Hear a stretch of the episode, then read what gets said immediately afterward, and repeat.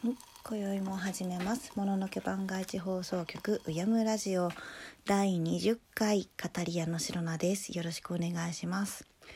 今宵は前回話したケサランパサランにまつわる白菜の体験談を話していきたいと思います。2本話せればと思いますよ。では早速。私の父方の祖父はとても優しいおおらかな人でそして少し不思議な人だった。今思えば見える人だったのかもしれない。そんな祖父が私は大好きで月に一回泊まりがけで遊びに行くのを楽しみにしていた。確かあれは冬。祖父母の家に遊びに行って今晩は泊まる予定だった夕方。白菜ちゃん散歩に行こうか。そう祖父に誘われた。祖父に散歩の習慣はないが祖父が私を外へ連れ出してくれるのは何か面白いものを見せてくれる時だ。夏には早朝裏の畑の里芋の葉に朝露が溜まっているのを瓶に集めた。その水で墨をすると特別なものが描ける。相反紙に描いた適当な落書きは微妙だが震えるように動くのだ。今思えば水っぽい墨が半紙の上で吸い込まれる間表面張力を起こしていただけなのかもしれないがそんなちょっと不思議な祖父に連れられて散歩に行くと本当に近所の道路沿いで祖父はしゃがみ込んだ。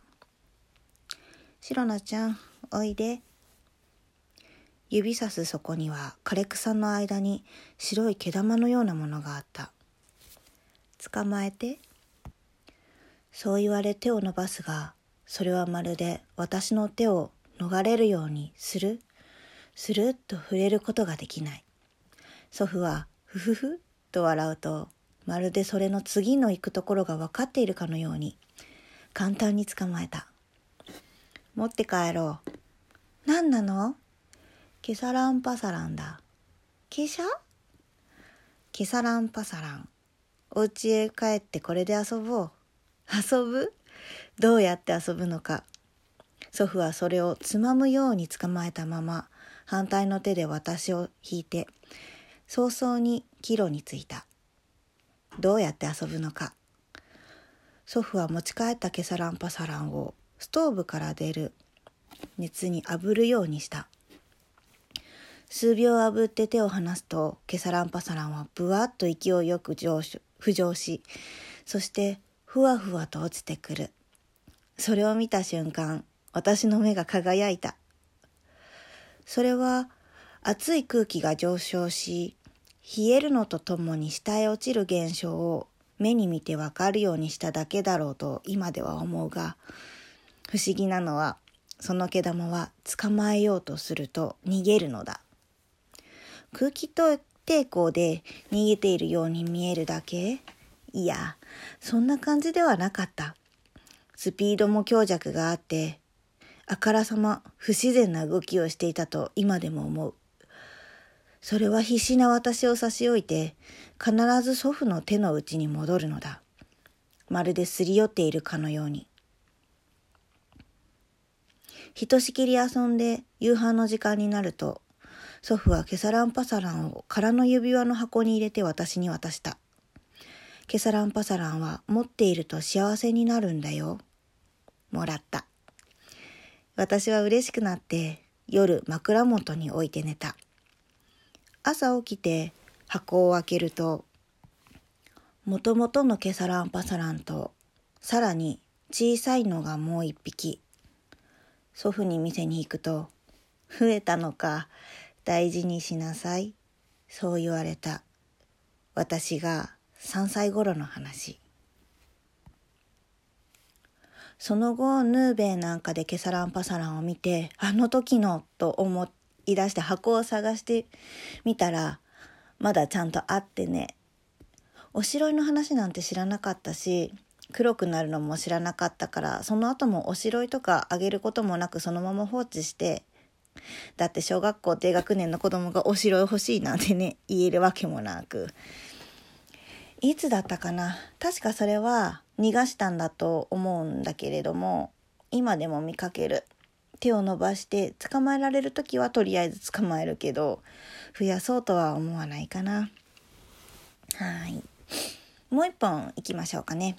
私が小学校中学年ぐらいの頃の話です。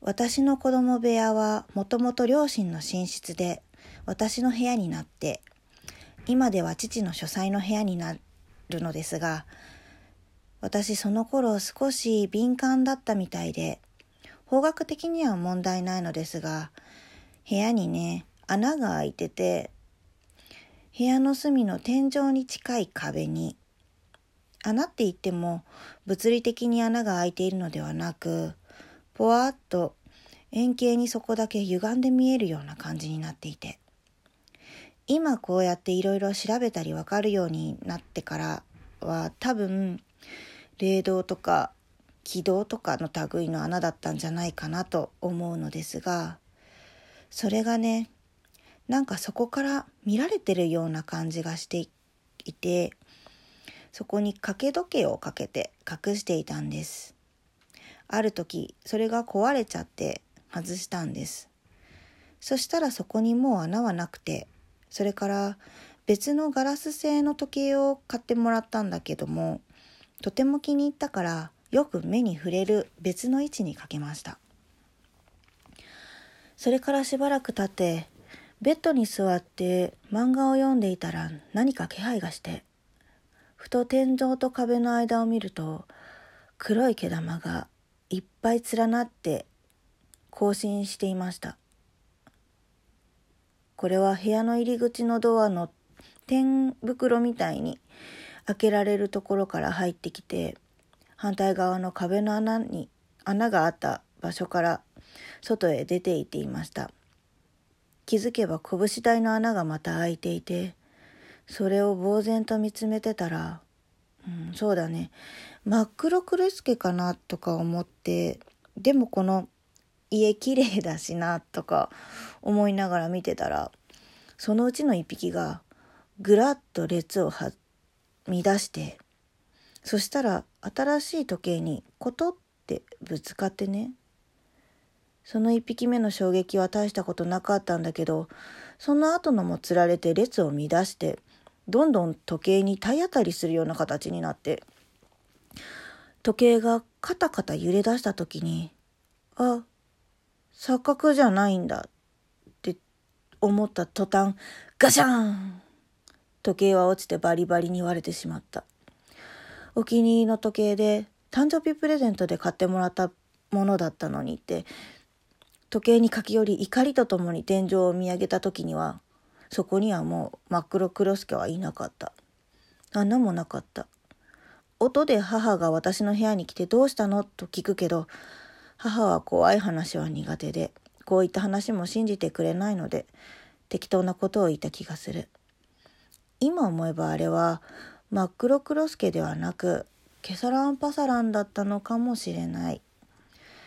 黒かったけどその後家に特別不幸があったかといえば人人並みだったと思うしただ通り抜けていただけなのかもしれないが向こうの存在のせいで物が壊れたのはそれが初めてで衝撃的な出来事として記憶に残っている。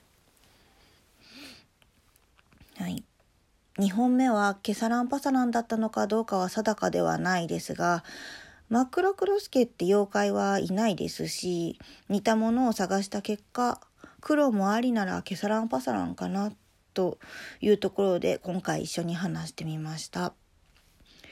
いかがでしたでしょうか？怖い話ではなかったですが、ちょっと不思議な話ぐらいですかね。時計はね本当にお気に入りだったのでショックだったのですがもう一度似た時計を買い直そうか迷ったんだけれどもまたそんなことがあったら嫌だなって気持ちがあってそれからシロナの部屋には壁掛け時計はないんです。確かに誕生日プレゼントで1万円ぐらいした時計だったと思うのよ。小学生にとってはね豪華な品であれショックだったんだ。ベッドから立ち上がった時おもむろにねそこにあった定規掴んで見上げてそこにまだいたら叩き潰そうとしてたんだけどね。はい。今宵はこの辺で久しく体験談を話しましたがそうね。こうやって電波で話そうと思って思い出してみるとね結構不思議なことあった気がして、うん、シロナ自身は霊感とか今ね特に全くないと思ってるんですけれども子供の頃って多少感じたりって大なり小なりあるんやないかなと思うところです。もっとすごい子いたからねその子の話もまたしてみましょうかね。はい、ゲサランパサラン終わりです。他にも解説してほしい妖怪も募集しています。Twitter の DM からいただけると嬉しいです。よろしくお願いします。あと、いいね、ハート、ネギ、連打できるよよろしくお願いします。白菜のやる気に直結します。では、次回予告、9時引きますね。スパッとな。はい。おう。やっと出ました。人面相。王星中の絡みで話したかった妖怪ですね。題して「お前は誰だ？人面相」聞くのは君だ。ろうそく消します。またね。